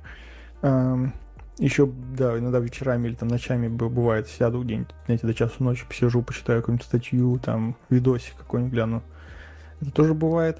Но вот так мы стараемся, вот у нас с женой вот рабочее время кончается, и мы стараемся какой-нибудь либо погулять, либо в кино сходить, либо еще что-нибудь, либо, да, вот мы ходим по музеям, кино, мы стараемся этого делать, это не всегда получается, э, потому что бывают какие-то свои дела, еще что-то выскакивает, там, опять-таки, домашние дела никто не отменял, они тоже накапливаются, о, а можно я тебя здесь как раз перебью, потому что вот, знаешь, какой у меня еще вопрос тогда возникает на основе этого? Насколько вот это вот э, знаменитое европейское закончить точно в срок действительно работает, и овертаймишь ли ты? Нет, я стараюсь не овертаймить, и мне начальник тоже говорит, не надо овертаймить, только загоришь и все, и ты типа через полгода тебе пойдешь, не знаю, в этот...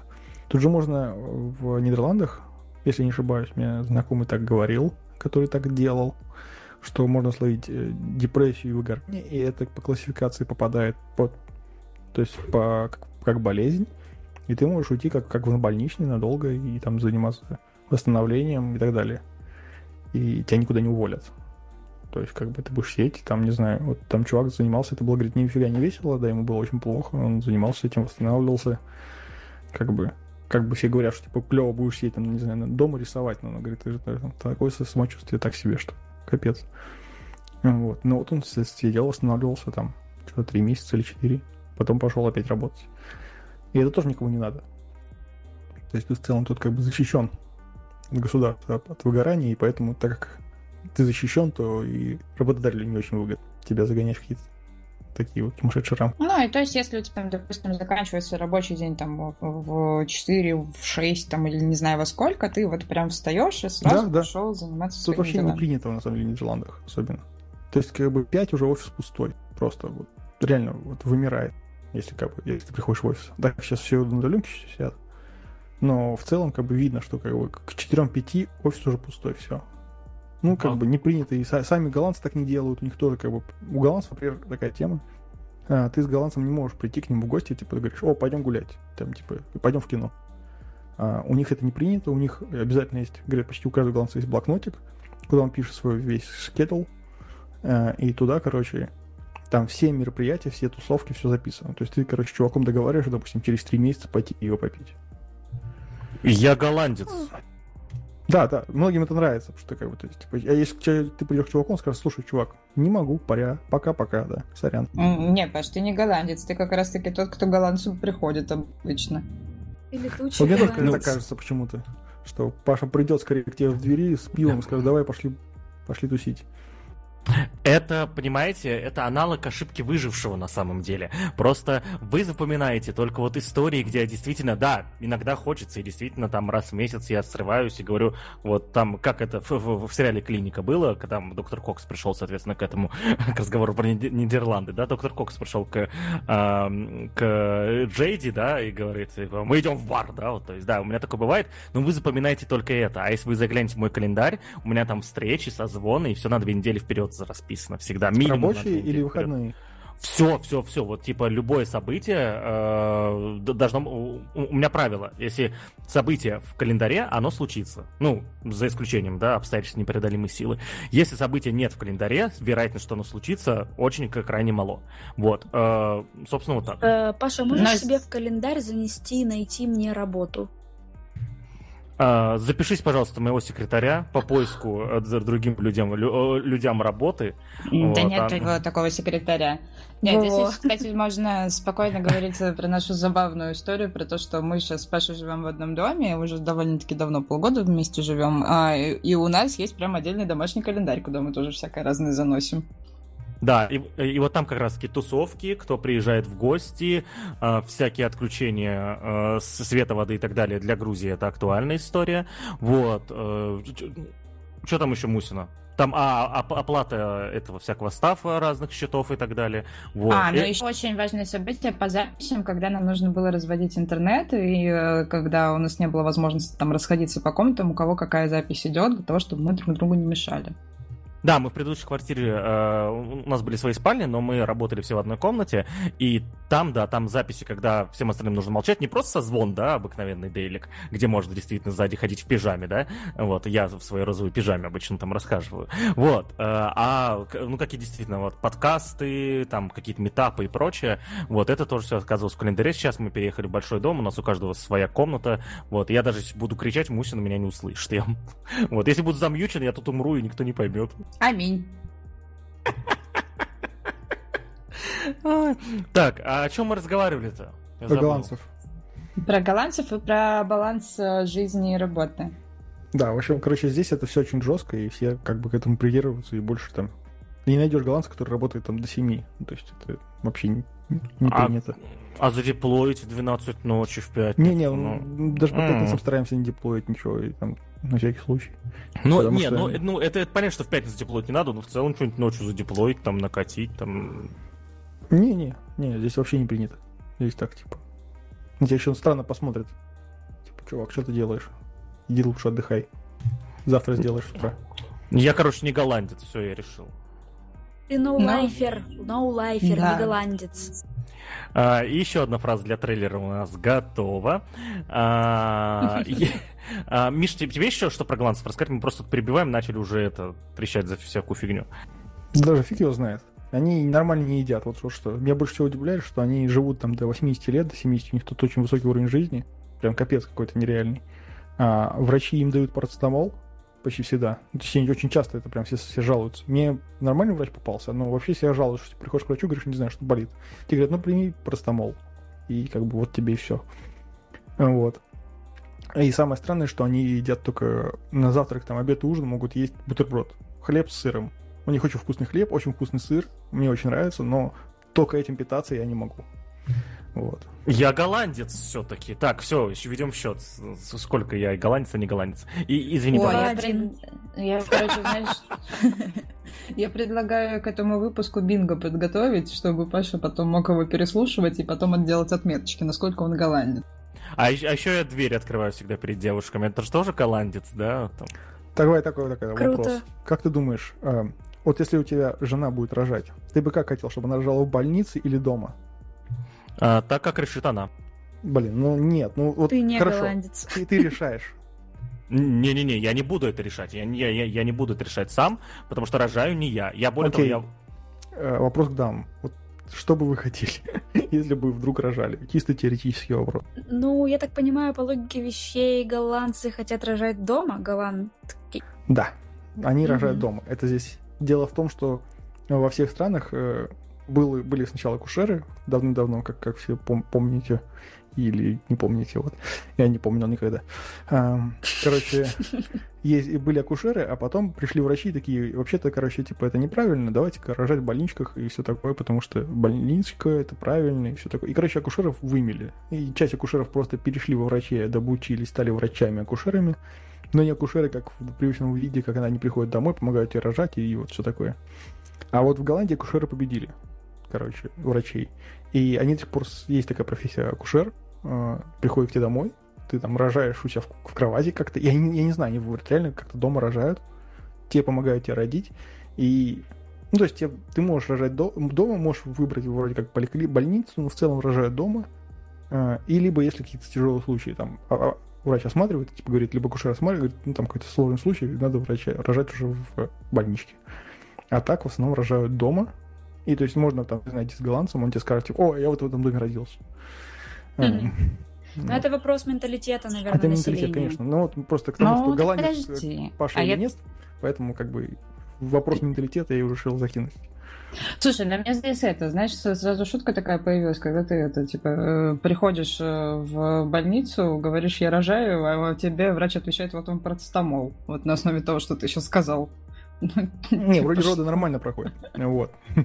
С парацетамолом только. С парацетамолом это не сами врачи, это тут такая тема, что нет таких врачей, как, типа, ты не ходишь в больницу, когда что-то болит сразу. Ты сначала идешь такому местному хуесарцу. Таких куча врачей местных, это типа терапевт, который раскиданы по всему городу. Их куча, короче, терапевтов, которые локально Лечебники, открывают... травники? Как Нет, не, не лечебники, они просто терапевты обычные, которые просто приходят. Ты, короче, когда приезжаешь, ты должен зарегистрироваться у ближайшего терапевта. Тут тебя как бы куча, ты выбираешь ближайшего из своего района, ну, то есть, как бы, к которому ты хочешь закрепиться. Приходишь, записываешься, как закрепляешься к нему. И со всеми вопросами идешь туда. И он тебе как раз либо там говоришь, типа, дай-ка простомольчику, либо уже, если надо, он там, типа, через страховую назначает какого-нибудь врача где-нибудь уже в больнице, еще где-нибудь, типа, то есть... Но первая точка входа в проблем, любые проблемы, там, психо, психотерапия, еще что-нибудь, ты идешь к своему хуесарцу и решаешь с ним, с ним вопрос. А дальше он тебя ну, уже куда-то направляет. Как в России тоже ведь эти поликлиники районные также устроены. Нет, ты идешь в поликлинику к терапевту. Ну... А тут как бы они ни к чему не привязаны. Они а сами по себе. Просто Просто Они сами по себе врачи, человек? которые отучились. Просто, да, вот он открыл, не знаю, у себя а, кабинет хуесарц, называется. Хуесарц, типа, кабинетик. То есть сработать сам на себя. А за вот название врача на голландском нужно ешку ставить в выпуск? Нет, не надо. Ты меня просто задачила, я сейчас сижу и думаю, о чем вообще речь. Нет, я понимаю, он дальше говорит, но не, не надо. А, Миша Хуесарца. Что, простите? Э, надо выпуск, надо выпуск заканчивать, Паша не смешно начал шутить. Да. Не, нет, нет, нет, в смысле, я не шутил, я предложил продолжить мысль, которая была. Да я уже договорил мысль. Да ну, короче, все договор... да, врачи сами по себе, и ты, короче, через них уже договариваешься дальше. Через страховую. А, ладно, это, это была завершенная мысль. Хорошо. Так, ну что, ну выпуск довольно насыщенный. Про жизнь поговорили, про голландцев поговорили, про букинг поговорили. Кажется, Я про кино что... не поговорил. Вот что. О, давай. Про кино, конечно. Вот, мы все, все хотим до кино дойти и все не доходим. Вот, и мы стараемся занимать время, и нам очень нравится кино. Мы очень любили кино, мы постоянно в Питере ходили в Аврору и во всякие киношки, которые показывали сейчас, секундочку, а, ретроспективы. А, то есть, короче, мы смотрели всякие старинные фильмы, там, не знаю, мы там смотрели Терминатора первого, мы там смотрели Хищника, и, в общем, короче, кучу-кучу старой классики, которую не посмотришь в обычное время, там ее крутили в Питере. Это прям мы очень любили, мы прям очень хотели. Э, причем в оригинале с сабами, с русскими. Вот, и мы очень расстраивались, что если мы куда-нибудь переедем, мы потеряем вот это вот, знаете, вот такая наша вот, наша вот то, чем мы занимались, мы то, чем любили, ходить, смотреть старые классические фильмы, которые не посмотришь дома. Ну, точнее, посмотришь дома, но это не кино.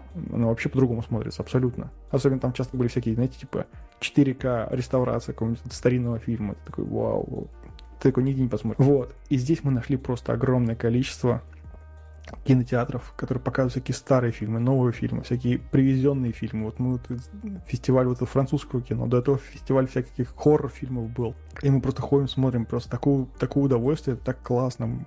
Я не знаю, такого количества кино вообще никогда не было. То есть это еще один плюс в, в копилку Амстердама, потому что здесь кино просто космическое. И здесь, знаете, что самое меня нас удивило? Здесь часто приходит кино с Q&A.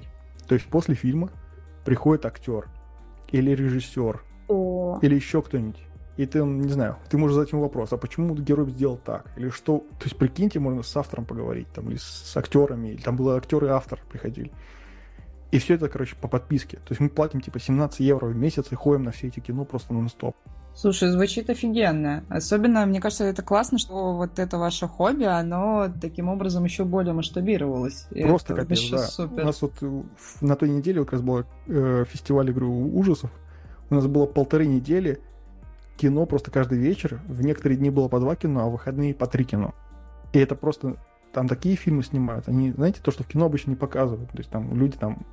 А, там был фильм про Марокко. Короче, там про как там убийцы. И там, знаете, детектив, женщина, которая рабо- работает в полиции.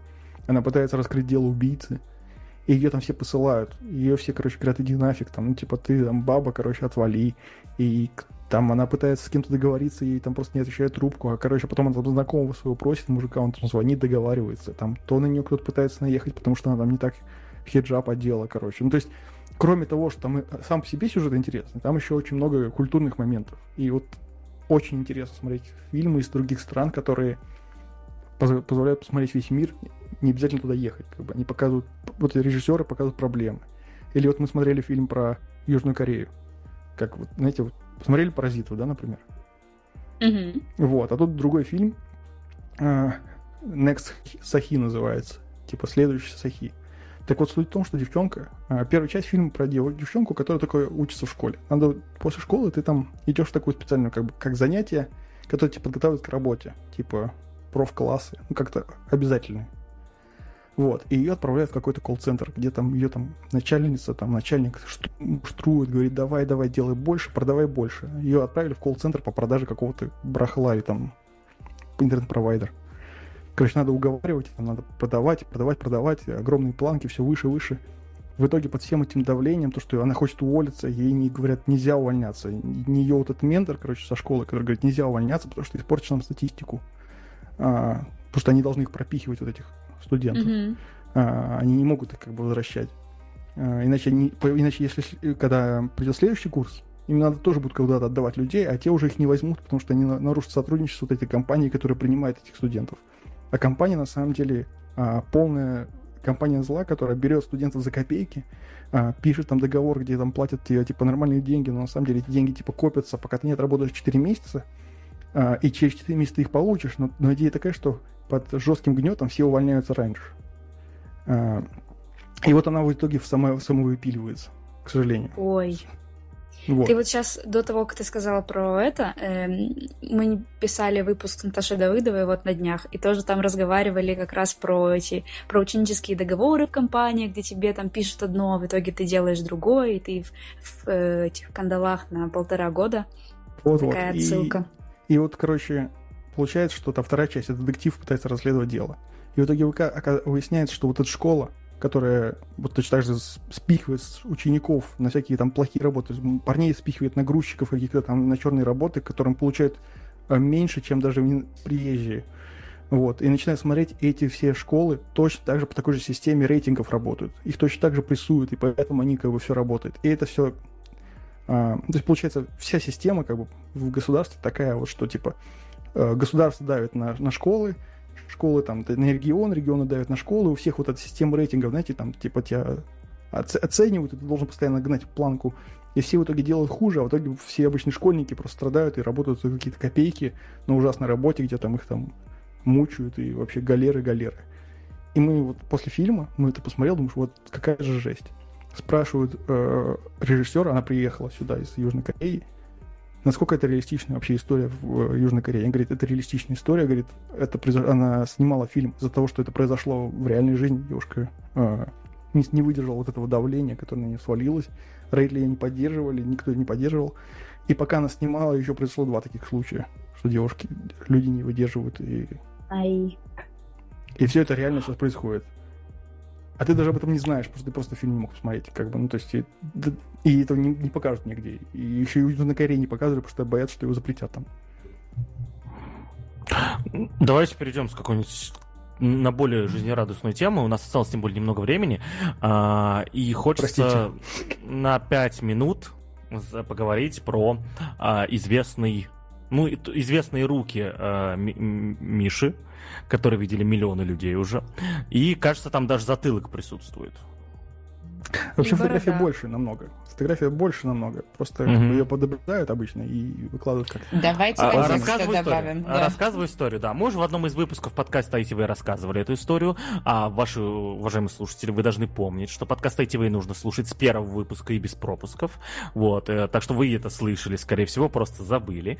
А, мы рассказывали историю о том, как э, фотографию нашего знакомого Михаила Фисенко, или Фес, мы его тогда называли, вот, э, начали использовать везде, везде, везде Вот, и он, и Миш, соответственно, это публиковал себя в Твиттере, что было прикольно. Фотография достаточно интересная, очень качественная. Миша сидит э, спиной к, ну, в полуоборота к камере и программирует одновременно на клавиатуре, подключенной, ну, видимо, к стационарному компьютеру, еще у него вторая рука на ноутбуке.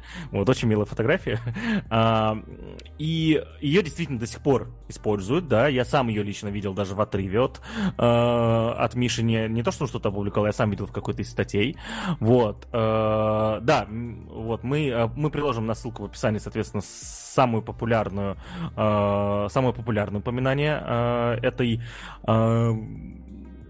фотографии, да, она, она была в блоге компании IBM, на секундочку. Вот. И у меня вопрос, на самом деле. Первое. Миша, как часто тебе скидывают эту фотку? Второе. Почему, по твоему мнению, она стала популярной? И, и, и надо уложиться 5 минут ответить еще на третий вопрос. История появления. А, на самом деле, история появления. А, пришел день программиста 6 сентября, еще когда я работал, когда я еще был в Санкт-Петербурге, и, блин, я подумал, что надо сделать максимально кринжовую, смешную фотографию для Дня программиста, потому что, типа, типа я программист. Вот. Я попросил жену, уговорил ее сфотографироваться, одел свитер свой самый такой максимально клевый. А, открыл кучу терминалов, открыл, термин... открыл сорцы э, питона, открыл HTOP. Это можно посмотреть на фотографии. А, короче, открыл кучу терминалов и все такое. Положил две руки на клаву и на клаву, подумал, что это будет забавно, и просил жену сделать пару фоток. А, через какое-то время я это подумал, блин, а что прикольные смешные стоковые фотки, залью их на стоки. Я пытался залить их на платные стоки, и там, короче, на платных стоках огромные дурацкие правила, где тебе не, нельзя выкладывать одно, второе, третье. Я, в общем, после седьмой попытки выложить э, стоки, потому что они мне их браковали, что типа там лейбл попадает, то еще что-то. Я просто выложил на публичные стойки, а потом через месяц я заметил, что их качают. Качают просто капец как. Я не ожидал, что их будут качать. Я думал, ну, типа, выложу и помрет. А оно что-то разлетелось, и начали люди качать, качать, качать. Просто какие-то миллионы просмотров этих фотографий, качают, качают до сих пор. Их до сих пор качают, выкладывают, и потом они начали расходиться, так как это стоковый бесплатный там сайт, где ты выкладываешь. Он подключен к фигме и ко всяким вот этим... Э, он популярен для стоков. И оказывается, э, если там ты пытаешься создать какую-то статью или еще что-то, там системы некоторые подсказывают тебе, то есть ты вбиваешь ключевые слова, а она по этим ключевым словам тебе автоматически подтягивает из, из этих стоков фотографий там в Notion подтягивается, еще куда-то. И люди себе просто это берут и добавляют как без проблем. И оно начало просто разлетаться капец, как а потом вот я заметил, попытался найти поиском, где эти фотографии используются, и нашел, что они используются на bm.com. Это прям вообще, это очень смешно. До сих пор там вешу уже полгода. Или больше. Вот. Больше, больше года. Мы, он, мы очень давно уже да, да, вспоминали есть, это. Капец. Вот. А, да, хорошо. И, и, и скидывают ли тебе до сих пор то, что там вот На увидел редко, твои руки? Редко. Скидывают редко, потому что, ну, не знаю, может, не узнают, потому что видно -то, только руки. Не все Или знают, уже что все это скинули. Либо уже все основное скинули, да, а там дальше какие-то статьи. Очень разошлось в англоязычном твиттере, потому что в англоязычном э, сегменте, потому что там, видимо, используют какую-то тулзу, которая подтягивает из вот, этих, из, из вот этого стокового сайта. А у нас, видимо, их, скорее всего, не используют, поэтому у нас в русскоязычном не очень часто выплывает с кринжовыми этими постами. Но очень часто выплывает во всяких там айтишных блогах, каких-то личных, типа на медиуме или всяких каких-то отдельных ми- микроблогах. А как тебе факт того, что твою фотку используют? Блин, мне прикольно. Мне прям вообще не парит. Мне, я, я знал, когда я выкладывал на стоки, я знал, что ее могут использовать. Ну, там, типа, ну, вы используют, используют. Самое забавное, я боялся, что буду сильно использовать фотку с лицом, но с лицом ее как раз не используют, а вот фотку без лица используют очень часто. Ну и получилась такая, типа, типичная хакерская фотка, смешная.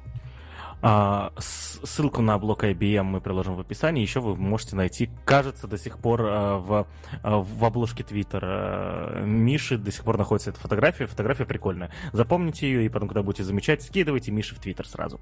А еще подписывайтесь в Твиттер на меня, на Наташу, на Дашу. Все ссылки в описании, соответственно. Подписывайтесь на нас в социальных сетях. Кстати, Даша, а ты же не знаешь, да, это вот мы только с Наташкой обсудили. У нас э, в, прости господи, в Яндексе 2000 подписчиков сегодня стало. Yes. Вот. Да, да, мы молодцы, я считаю. Да, вот. Э, к слову, мы первую тысячу набрали за год, вторую тысячу, ой, за первую тысячу набрали за два года, вторую тысячу за год. Я думаю, что э, экспоненция, э, это, ну, Экспоненциально ли это? Хз. Рост ли это? Да. А, вот, вот так вот скажем.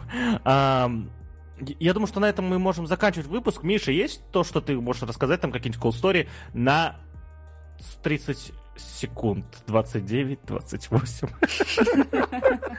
Рад был прийти к вам. Спасибо, что позвали. Весело поболтали. Заходите ко мне в Твиттер, я там пощу всякую кринжатину. А, но иногда бывает что-то полезное пишу. Вот. Буду рад всем. Тебе спасибо, что пришел. Вот, а это был подкаст ITV, выпуск номер 121. Мы очень надеемся, что вы находитесь в безопасности. Удачи вам во всем, удачи нам, удачи нам всем во всем. Спасибо, что дослушали нас до конца. Переходите на другие, соответственно, а, наши выпуски, слушайте дальше нас. А, и у нас все будет хорошо. Всем пока.